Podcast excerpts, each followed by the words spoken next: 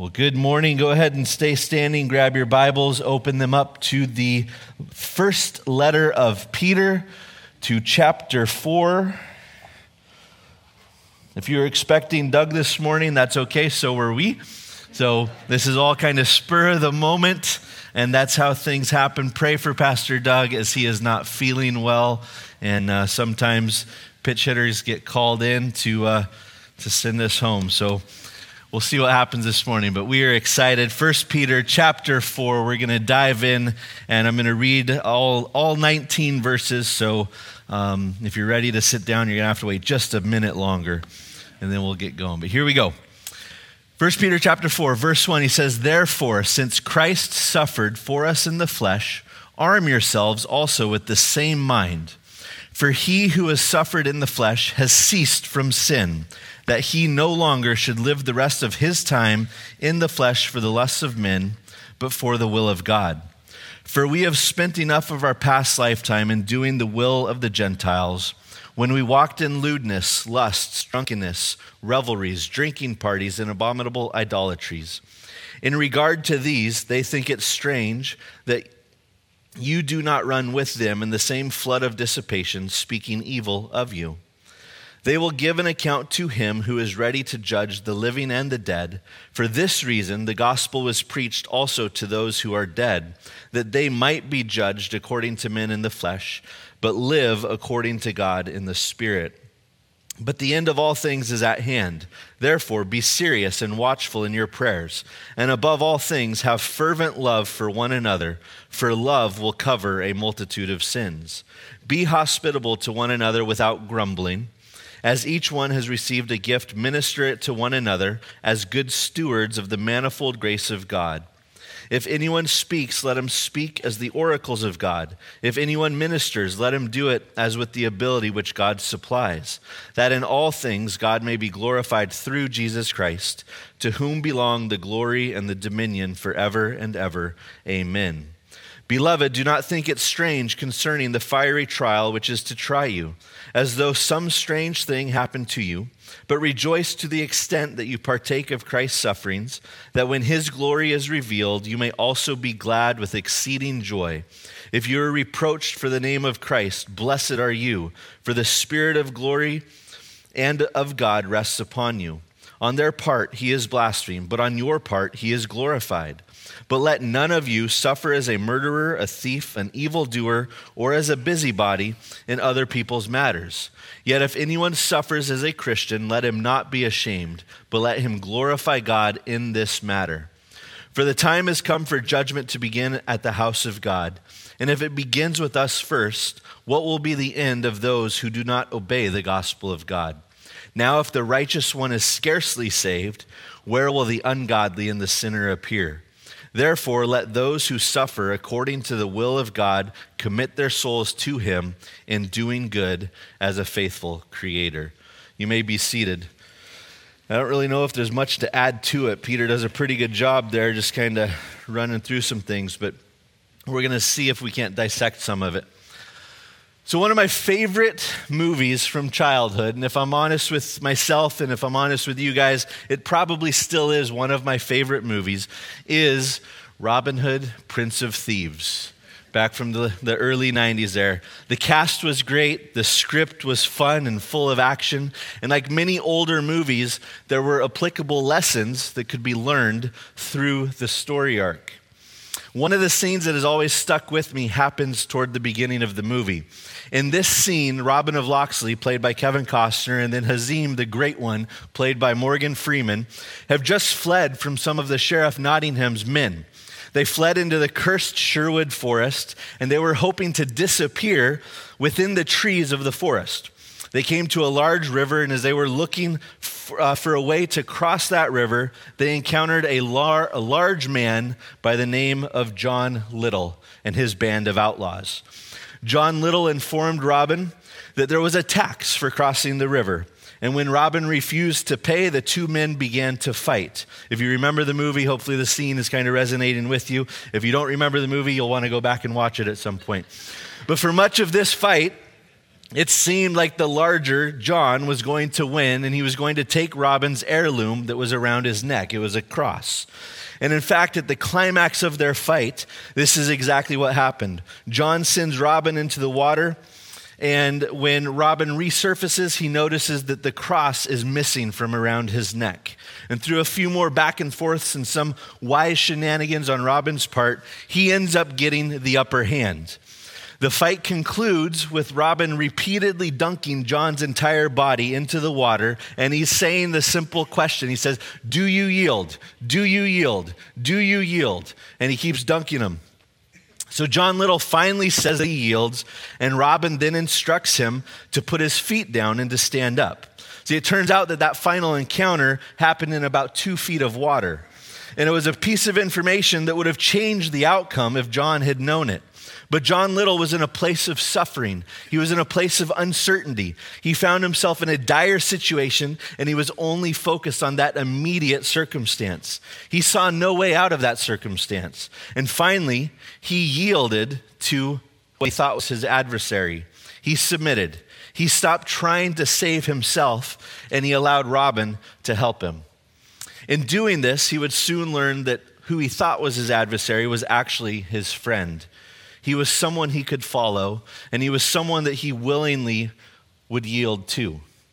As we break down 1 Peter 4, we must ask ourselves this same question Do I yield? Peter is going to lay down some very hard truths regarding suffering and our Christian life, but he is laying these truths down in the most encouraging and hopeful way as possible. First Peter is a letter of encouragement. At the end of the letter, this is actually what Peter writes. In verse or chapter 5 verse 12 he says, "I have written to you briefly, exhorting and testifying that this is the true grace of God in which you stand." There are two central themes that run through this entire letter suffering and glory. The idea being that as Christ suffered, and his suffering ultimately brought him to his glory. So, as we suffer with Christ, one day our suffering will also be transformed to his glory. While this is ultimately a future event, as we go through this chapter, we will see that there are glorious moments for us uh, in the present as well. So, by the time of writing of this letter, Peter has come a long way. We know we can think back to Peter and his life and the, the arc of his own story. But he is often referred to as the apostle of hope. We know that John is the apostle of love, and all of them kind of get these, these subtitles sometimes added to their names. Now, Pastor Ryan and Josh, they both like to tease me. They say that I am not a hope generator. Whenever I'm preaching, I'm usually not preaching a message of hope, they say. I don't know if I would fully agree with that. Hopefully, you guys get a little bit of hope out of some of the things that I say. But I figure by teaching out of Peter's letter this morning, teaching out of the Apostle of Hope's words, you'll at least come away with some hope, even if I myself am not a hope generator. So we'll see what happens. But we see his hope throughout his writings. And as Peter guides us through different issues, our attitude is ultimately what we must be willing to yield. So look again in verse 1. Therefore, since Christ suffered for us in the flesh, arm yourselves also with the same mind. For he who has suffered in the flesh has ceased from sin, that he no longer should live the rest of his time in the, in the flesh of the lust of men, but for the will of God. For we have spent enough of our past lifetime in doing the will of Gentiles when we walked in lewdness, lusts, drunkenness, revelries, drinking parties, and abominable idolatries. Here, Peter is encouraging his audience to have a Christ like attitude. This is an attitude of commitment through suffering, as well as a firm attitude towards sin. Peter opens up this chapter with the term therefore, and this is referring back to chapter 3. Specifically, it's talking about verse 18, where Peter is talking about Christ's endurance through his own unjust sufferings. Sufferings that he did not deserve, yet he was resolved to overcome. Look at the phrase, since Christ suffered for us. Peter is basically saying that Jesus has done something very significant for us. The least we can do is be like minded with him as we navigate the rest of our days. Jesus had suffered because of sin. There was no other way around that, but it wasn't his sin. We need to remember that. Peter then says, Arm yourselves also with the same mind. Peter is exhorting believers to equip themselves with the same attitude, and that's the, the phrase, the same mind, of Jesus in the midst of his suffering. Arming ourselves is a military mindset. As we read this, our mind should hopefully go to Ephesians 6, where Paul is discussing the armor of God. Equipping or arming is an intentional process, it involves care and attention to detail, or else it becomes useless. Warren Wiersbe says that our attitudes are weapons, and weak or wrong attitudes will lead us to defeat. We need to treat our attitude as it is a weapon in our hands for the glory of God. So I ask you a couple questions here at the beginning. Are you feeling defeated today? And then the next question would be how is your attitude? Reflect on those as we continue to go through. Hebrews 4:12 is a classic verse that is focused on the power of God's word, but it's actually linked to this verse also. So Hebrews 4:12 says for the word of God is living and powerful and sharper than any two-edged sword, piercing even to the division of soul and spirit and of joints and marrow and is a discerner of the thoughts and intents of the heart. So the Greek word that Peter uses in uh, the, our text where he says same mind is the same Greek word used in Hebrews 4 here for the word thoughts. The idea being that when we equip ourselves with the same mind, thoughts, or attitude as Christ, then we have an unwavering resolve to do God's will. Nothing will sway us as nothing would sway Christ. so, this is the first thing that we must yield our attitude toward being fully committed to doing God's will. So, I'll ask again how is your attitude this morning? The rest of verses 1 through 3 will then show us that we also need to yield our attitude towards sin and our time, especially as our time relates to sin. So, again, in verse 2, he says that we no longer should live the rest of his time in the flesh for the lusts of men, but for the will of God. For we have spent enough of our past lifetime in doing the will of the Gentiles when we walked in lewdness, lust, drunkenness, revelries, drinking parties, and abominable idolatries. Paul says it this way 2 Corinthians 5, verse 17. Therefore, if anyone is in Christ, he is a new creation. Old things have passed away. Behold, all things have become new. As believers, we are no longer under the bondage of sin. The question then becomes how much time are we going to waste dealing with sin? Sadly, many Christians, in their heart of hearts, think that they have not spent enough time doing the will of the ungodly. They want to experience more of the world before they make a full commitment to godliness. Peter is saying that we have wasted enough of our time prior to being a Christian, that now that we are believers and followers of Christ, our time should be fully devoted to doing the will of God. We shouldn't be getting caught up in the flesh. We have been freed from the bondage of sin, so we shouldn't be running back to our shackles. We've been free from the bondage of sin, so we shouldn't be running back to those shackles.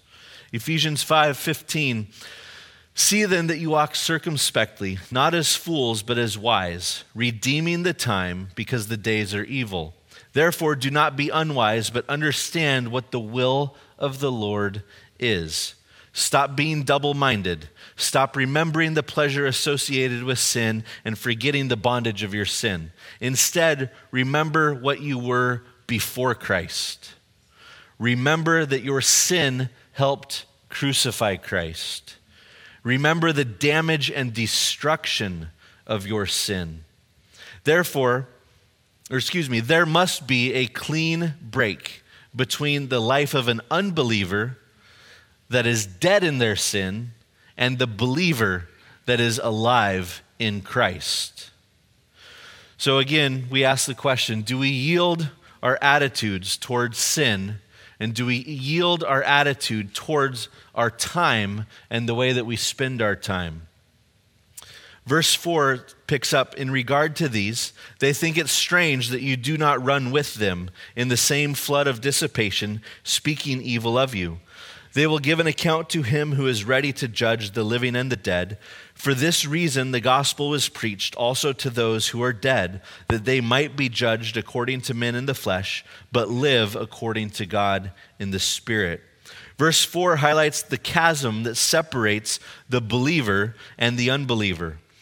Once someone has renewed their mind by aligning with Christ, they no longer make sense to those that are still living their former lifestyle. The unsaved cannot understand the radical change that has happened in their friends. They cannot understand the differences in behavior and attitude. And many times, the life of a Christian begins to convict someone who is not ready for the conviction, and so that causes division. This is part of the cost of becoming a follower of Christ. Those that were our friends and our family in a very real and very literal sense, can and often will become our enemies. and this is where persecution can become very real very quick. Notice here the phrase, speaking evil of you. These were people that cared about us. Now they are literally heaping abuse upon us.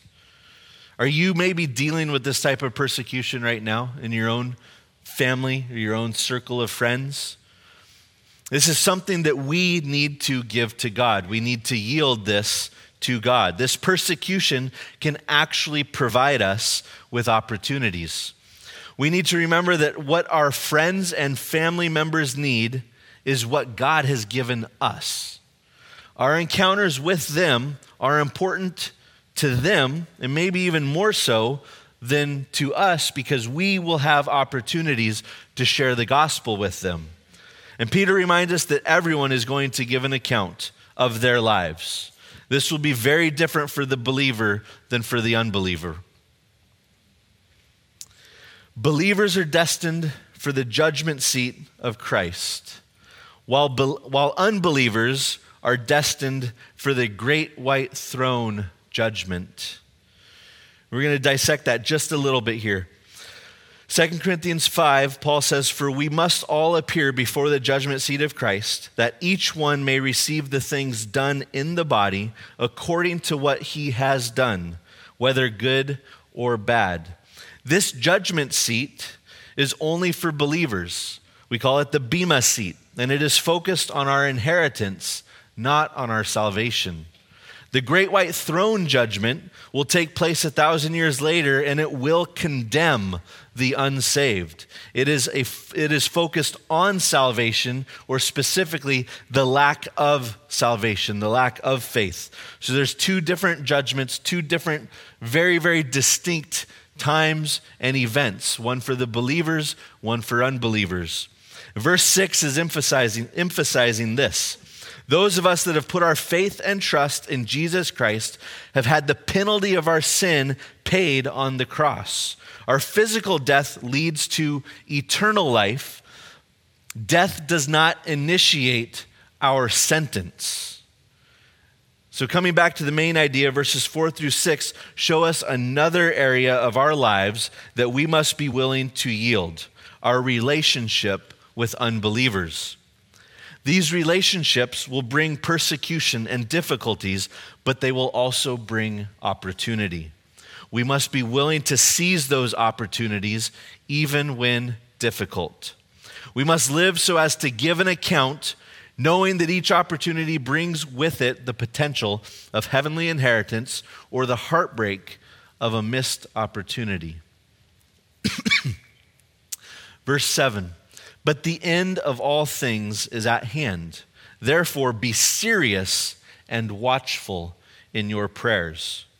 So, verse 7 is a bit of a transition verse. It emphasizes that judgment is coming and it's coming quickly, linking back to verses 1 through 6, while also starting to look forward to the steps that we as believers should be taking. And those steps we'll see kind of develop verse, through verses 8 through 11. These next steps start with our prayer life. And incidentally, this is the next thing that we need to evaluate on whether or not we are yielding it to God. And that may sound a little strange, yielding our prayers to God, since He is the one that we are praying to. But it comes back again to the attitude surrounding our prayers. As we've already seen, we need to be living our life as if we are in the last days, as if there is a limited amount of time remaining before Jesus returns. The end times started when Jesus ascended to heaven. That event began the clock for when he would return. Peter has already stressed the urgency that we should live by, and now he is placing emphasis on how we should pray. Notice the phrase he uses. He says, Be serious and watchful. We should be paying attention to what is going on. We should be intentional about what we pray for and how we pray. We should take biblical warnings seriously and understand that in order to excuse me, to fulfill God's will, we must be in communication with Him through prayer. We should be clear minded and self controlled as we approach God in prayer. 1 Peter 5 8, he tells us, Be sober, be vigilant, because your adversary, the devil, walks among you, or about like a roaring lion, seeking whom he may devour. Be clear minded and watchful. Our prayers, especially those in the midst of persecution, should be clear minded and focused communication. If our prayer life is confused, it is because our mind is confused. One way to begin to bring clarity is to understand and adopt, adopt, a kingdom perspective. Going back to what we discussed just a couple minutes ago, our time here on earth as believers is working toward our inheritance in God's kingdom. We can think of this time as boot camp, the time we have right now here on earth. We can think of it as boot camp for the future kingdom.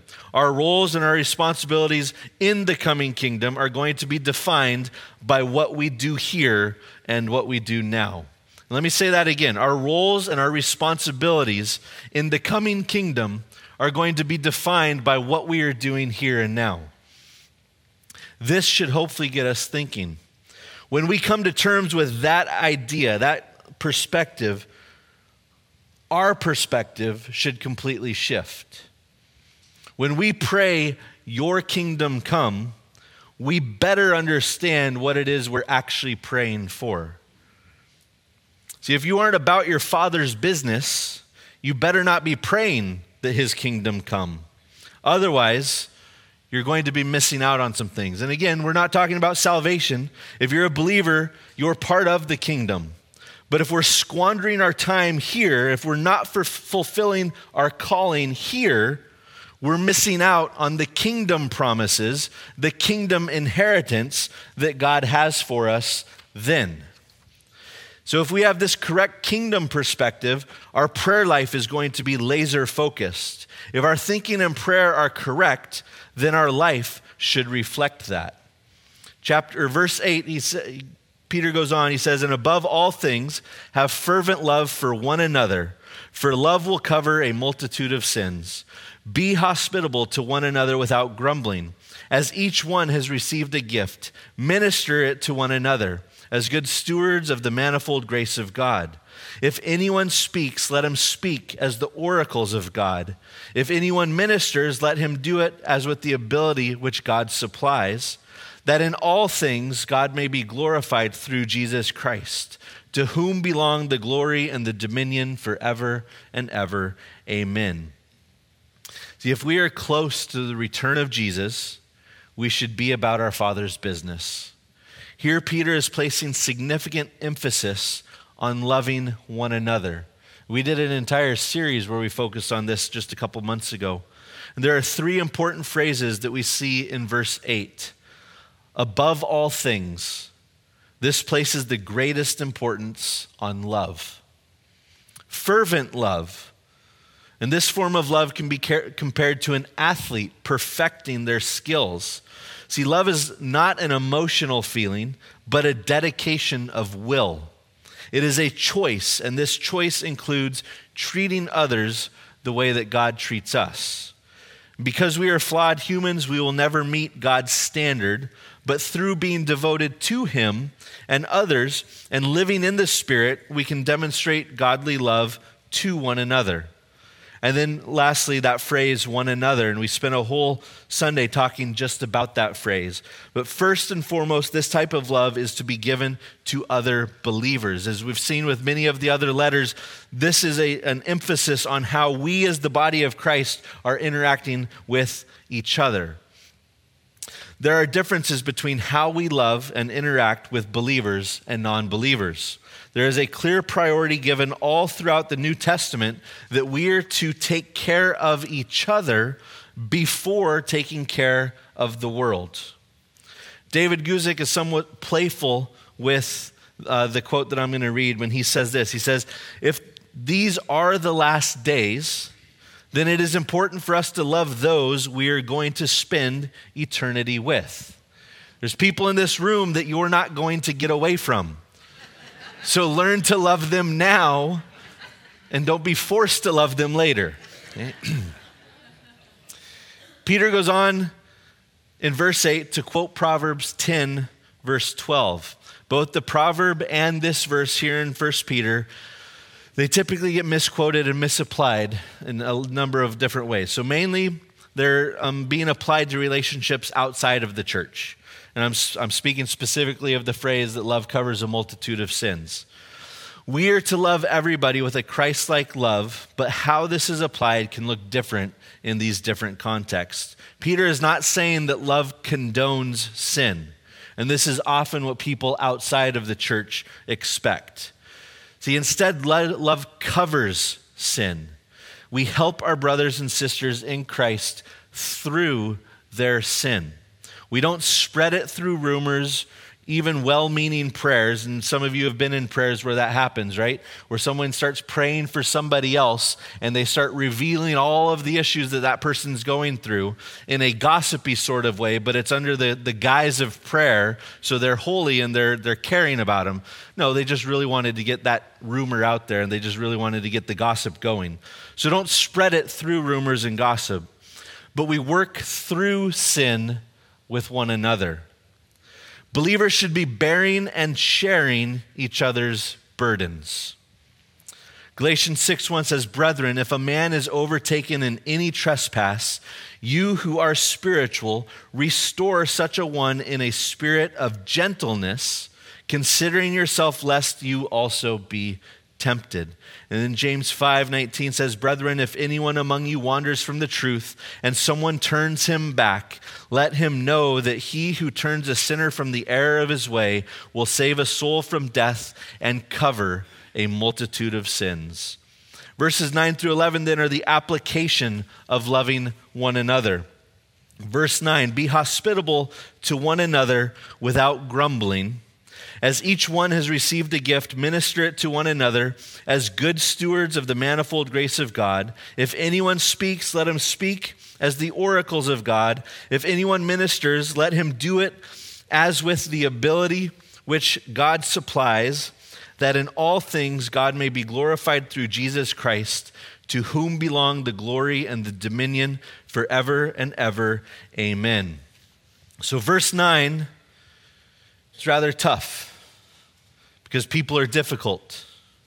Christians can be really, really whiny. We get on each other's nerves. And this is why Peter includes the phrase, without grumbling. Because he knows that we want to grumble. Being hospitable, even if it comes natural or as one of your spiritual gifts, can become costly, burdensome, and irritating, but we are supposed to do it without grumbling. And the only way this works is by keeping the right perspective and the right attitude an attitude of love in the same way that God loves us. An interesting side note here is that in his letters to Timothy and to Titus, Paul emphasizes hospitality as one of the qualifications of ministry. And to which I say then, this is why ministry is hard, because sometimes we don't want to be hospitable even with one another. In verse 10, Peter again uses the phrase one another, reminding us that our spiritual gifts are primarily for the edification of one another, for the church. These are gifts that are primarily focused on the unbeliever, but for the most part, our spiritual gifts, or excuse me, there are gifts that are primarily focused on the unbeliever. But for the most part, our spiritual gifts are tools for building up and equipping the saints in order to support one another in our interactions with the unbelieving world. We're to build each other up here and present with one another so then we can go out there and minister to them the way that we are supposed to as well. Christian love, the love that is mentioned in verse 8, must result in serving one another. We are all given at least one spiritual gift, something that is not a natural talent, but that manifests itself through the work of the Holy Spirit. These spiritual gifts must bring God glory through the building up of His church. Not using your gifts in this manner is defrauding the body of Christ. When we are not in fellowship with others and are not serving others, we are literally taking away blessings from others that they should be receiving from us. Not only are we robbing others of blessings, but we are robbing them of God's grace. his grace manifests itself to his church as we exercise our spiritual gifts. His grace is manifold, meaning it is varied because it is manifested in many different ways through many different people, demonstrating many different gifts. God's grace is very diverse. Paul stresses the importance of being good stewards with what God has given us, especially in the context of our giftings and of God's grace. 1 Corinthians 15:10 but by the grace of God I am what I am and his grace toward me was not in vain. But I labored more abundantly than they all yet not I but the grace of God which was with me. If we are bad stewards of God's grace then it was given to us in vain. Instead of passing through us to others, we essentially block God's grace and are keeping it to ourselves. The idea of stewardship is not one that we should take lightly. And this goes back to the kingdom perspective that we were talking about earlier. Our words and our actions should all be glorifying God, and they should be kingdom oriented. If we aren't glorifying God or furthering the kingdom, we aren't being good stewards. We end up wasting God's grace. We end up wasting our gifts. We end up wasting our relationships and our resources and our time. So, verses 8 through 11 bring with them some evaluative questions. How are we doing yielding our relationships to God? What about our giftings? What about our time? How are we doing yielding to God? At verse 12, we start to see another transition. And the context here, it's still the same. We're still talking about suffering, glory, and Christ's return, but Peter seems to be ramping this up a bit. Verse 12, he says, Beloved, do not think it strange concerning the fiery trial which is to try you, as though some strange thing happened to you. But rejoice to the extent that you partake of Christ's sufferings, that when his glory is revealed, you may also be glad with exceeding joy. If you are repro- reproached by the name of Christ, excuse me, for the name of Christ, blessed are you, for the Spirit of glory and of God rests upon you. On their part, he is blasphemed, but on your part, he is glorified.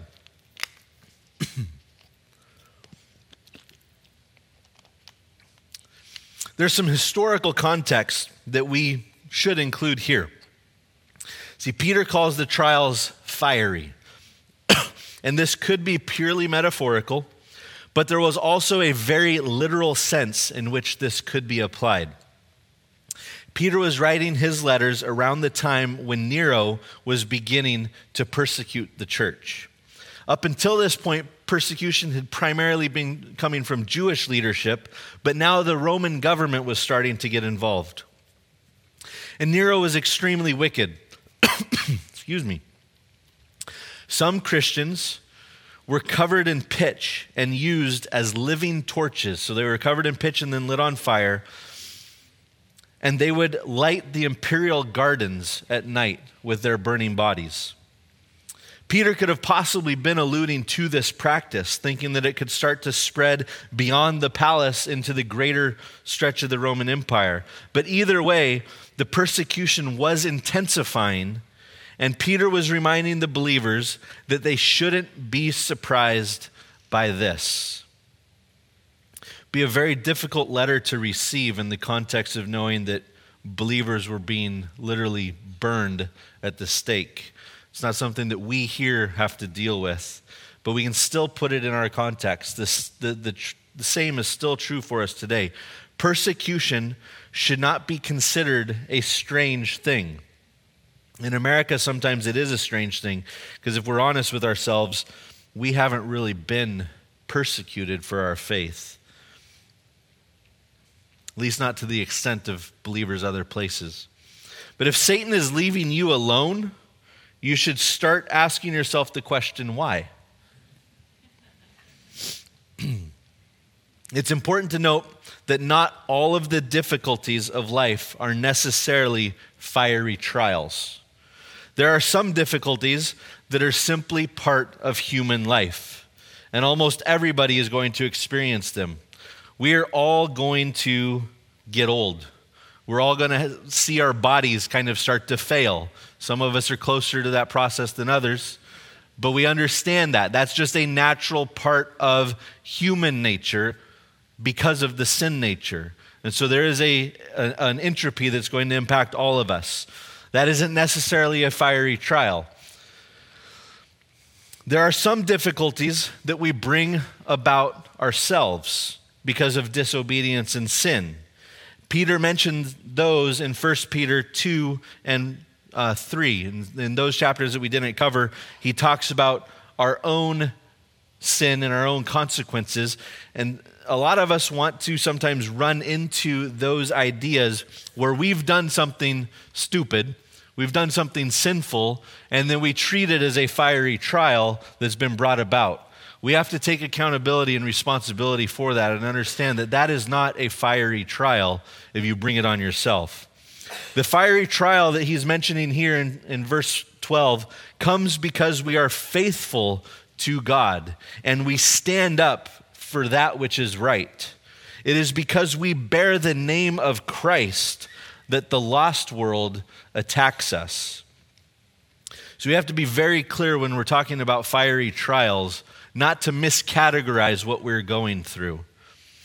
An interesting thing to consider, though, is that there was a time when Peter tried to convince Jesus to avoid the suffering of the cross.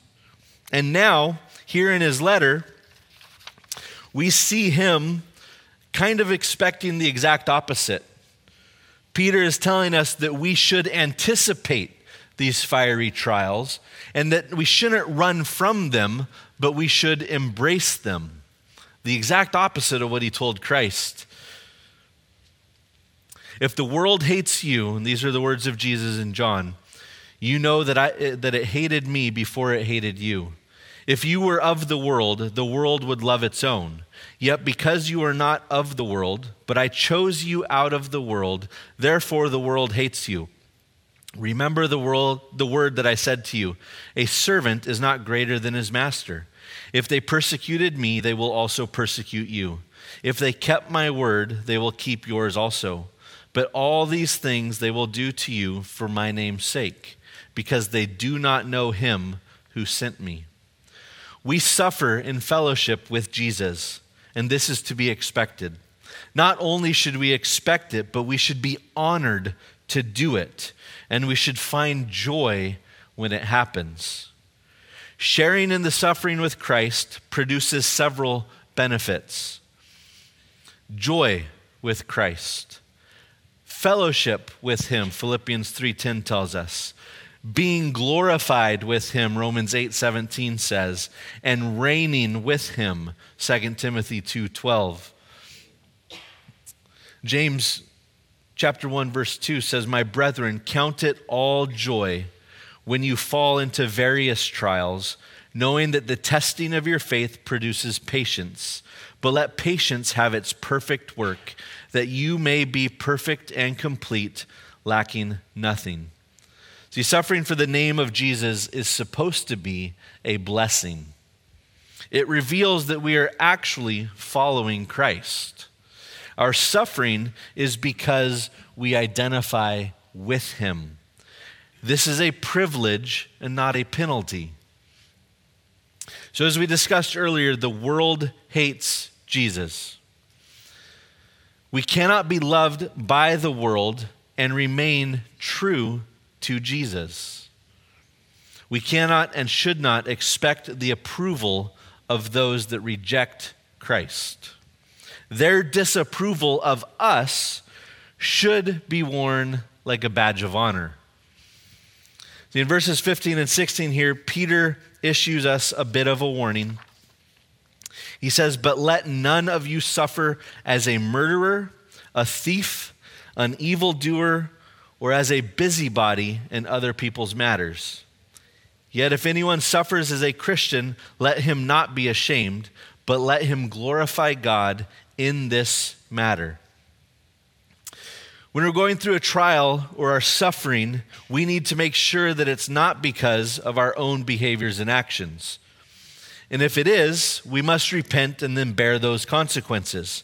However, if we find ourselves going through something and it isn't because of our own sin and it isn't just part of life, then we should count our suffering as joy and we should not be ashamed of it. This must have been interesting for Peter to write. I think back to the hours leading up to Jesus' crucifixion, excuse me, and the persecution that started there. Peter fled. He was ashamed. He was scared he denied Christ. And again, as many of us have said many times, this is why we love Peter. He's real, he's honest. And we can see such a change in his approach and the way that he lived his life. And we can be hopeful that the change that we saw in him or see in him, we can experience ourselves as we continue to grow closer to Christ. There was a little hope, right? I threw it in there. Hopefully you're getting hope out of all of this and not just right there. But Hebrews 2:11 tells us that Jesus is not ashamed of us. Hebrews 12:2 tells us that the Father is not ashamed to be called our God. How could we be ashamed to share in his suffering. He has every reason to be ashamed of us and the things that we do, but he's not. We should not be ashamed when we have to suffer on his behalf. Paul's words, these are ones that most of us know. For I am not ashamed of the gospel of Christ. For it is the power of God to salvation for everyone who believes, for the Jew first and also for the Greek. So before we move off of these verses, it's important quickly to look back at the list of sinful actions. Notice that Peter lumps a gossip or a busybody into the same category as a murderer and a thief. See, I mentioned it earlier, and let's just reemphasize it here. There is no place for gossip within the life of a believer. More damage is caused by gossip than by a murderer or a thief. So, do you yield your persecution and your suffering to God? And this is an interesting question if we go back to our Robin Hood illustration. When little John was potentially drowning, he was flailing his arms and his legs. He was distracted. He was unfocused and he was confused. He was unable to see the cause of his suffering or the solution to his suffering. It was only when he was willing to yield that these things began to make sense. And it's the same for us. When we are dealing with persecution or we are suffering, if we haven't yielded those things to God, we are seeking solutions in the wrong place. Maybe we are missing, with, missing what the real problem is.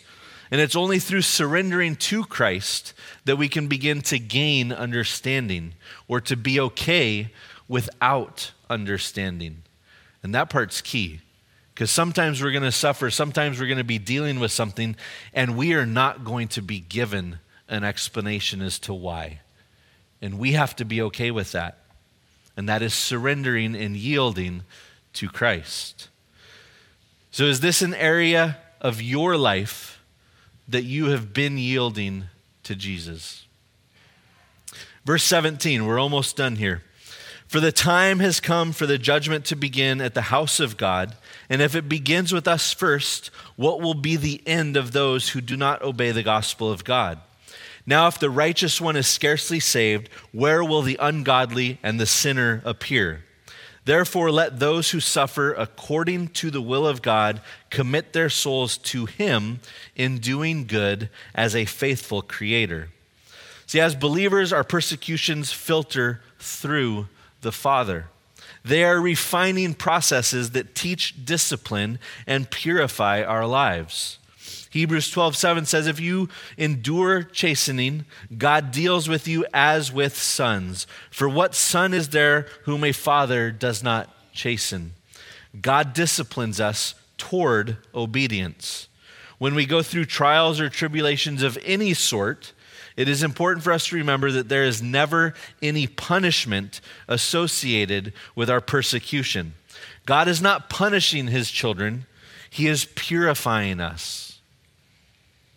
God is not punishing his children, he's purifying us. For the Christian, the issue of punishment was settled once and for all on the cross, where Jesus endured all the punishment the Christian could ever face from God. I said this on Wednesday night, I'll say it again. When God looks at us as a believer, he sees Jesus. And that is an amazing truth. Peter concludes this chapter with a final word of encouragement. We should commit ourselves to our faithful Creator. And Wiersbe says this in relation to, again, this kingdom perspective we've been talking about. If we really have hope and believe that Jesus is coming again, then we will obey his word and start laying up treasures and glory in heaven. Unsaved people have a present that is controlled by their past, but Christians have a present that is controlled by their future. In our very serving, we are committing ourselves to God and making investments for the future. See, for the believer, what we endure in this life is as bad as it is ever going to get. Think about that. What you're dealing with here on earth this is as bad as it will ever be for you. For the unbeliever, though, right here, right now is as good as it's ever going to get. We need to have this perspective. We need to understand and we need to yield. So, the question again, the overarching question do you yield? And I hope this line of thought stayed with you as we went through 1 Peter chapter 4. For most of us in the room, the question of submission is one of lifestyle. The questions that I asked are relatable. We need to examine our attitude, our behaviors, our time, our relationships, our giftings, etc. But there may be some in this room that today the question regarding surrender is even more basic than that. It isn't about lifestyle, it's simply about life. See, if you've never put your faith and trust in Jesus Christ, you can't surrender your lifestyle to Him. You must first surrender your life to Him. And the Bible tells us that in order to be saved from our sins and from death and the punishment of sin, we must believe the gospel and confess Jesus as our Lord and Savior. The gospel is a simple and clear message. Let me leave you with a couple verses. It says, Moreover, brethren, I declare to you the gospel which I preached to you, which also you received, and in which you stand, by which also you are saved, if you hold fast that word which I preached to you, unless you believed in vain. For I delivered to you first of all that which I also received, that Christ died for our sins, according to the Scriptures, and that he was buried, and that he rose again on the third day according to the scriptures. And Romans 10 9 says that if you confess with your mouth the Lord Jesus and believe in your heart that God has raised him from the dead, you will be saved. See, it's a simple message. Jesus paid the price for all sin by dying on the cross. He defeated sin and death by being raised again on the third day. And he offers eternal life to all who believe in him. So, for the rest of us, what are we doing? We're here in 2022. Time seems short. Jesus is either returning or he's going to be calling us home. And are we living with a kingdom perspective? Do you yield every aspect of your life to Jesus Christ, the author and finisher of your faith? Or are you holding something back, thinking that you can do it better on your own? Whatever you're holding on to, surrender it to Jesus today. Yield today. We're going to be moving into communion here in just a minute. And as we do, we'll have people up here for prayer as well. And each one of us has the ability to examine our hearts. If you have not surrendered your life to Christ, the Bible tells us that today is the day of your salvation. Today you can surrender. Today you can yield. I would love to speak with you or any of the people that are up here as we move forward. You can come up to them and they will share with you and pray with you if you're ready to surrender your life. For others of us, if it is about lifestyle, we've already surrendered our life to Christ, but maybe there's elements of our lifestyle that we have not yielded to Him. Well, today can be the day of yielding those things as well. Examine your hearts before we take the elements. If you don't have those elements, the ushers can bring them to you. We're going to stand. I'm going to ask the, the band to come forward as I pray. And we're going to move into a time of reflection. Reflect on your hearts. Examine those areas that have not been yielded to Christ and yield them today.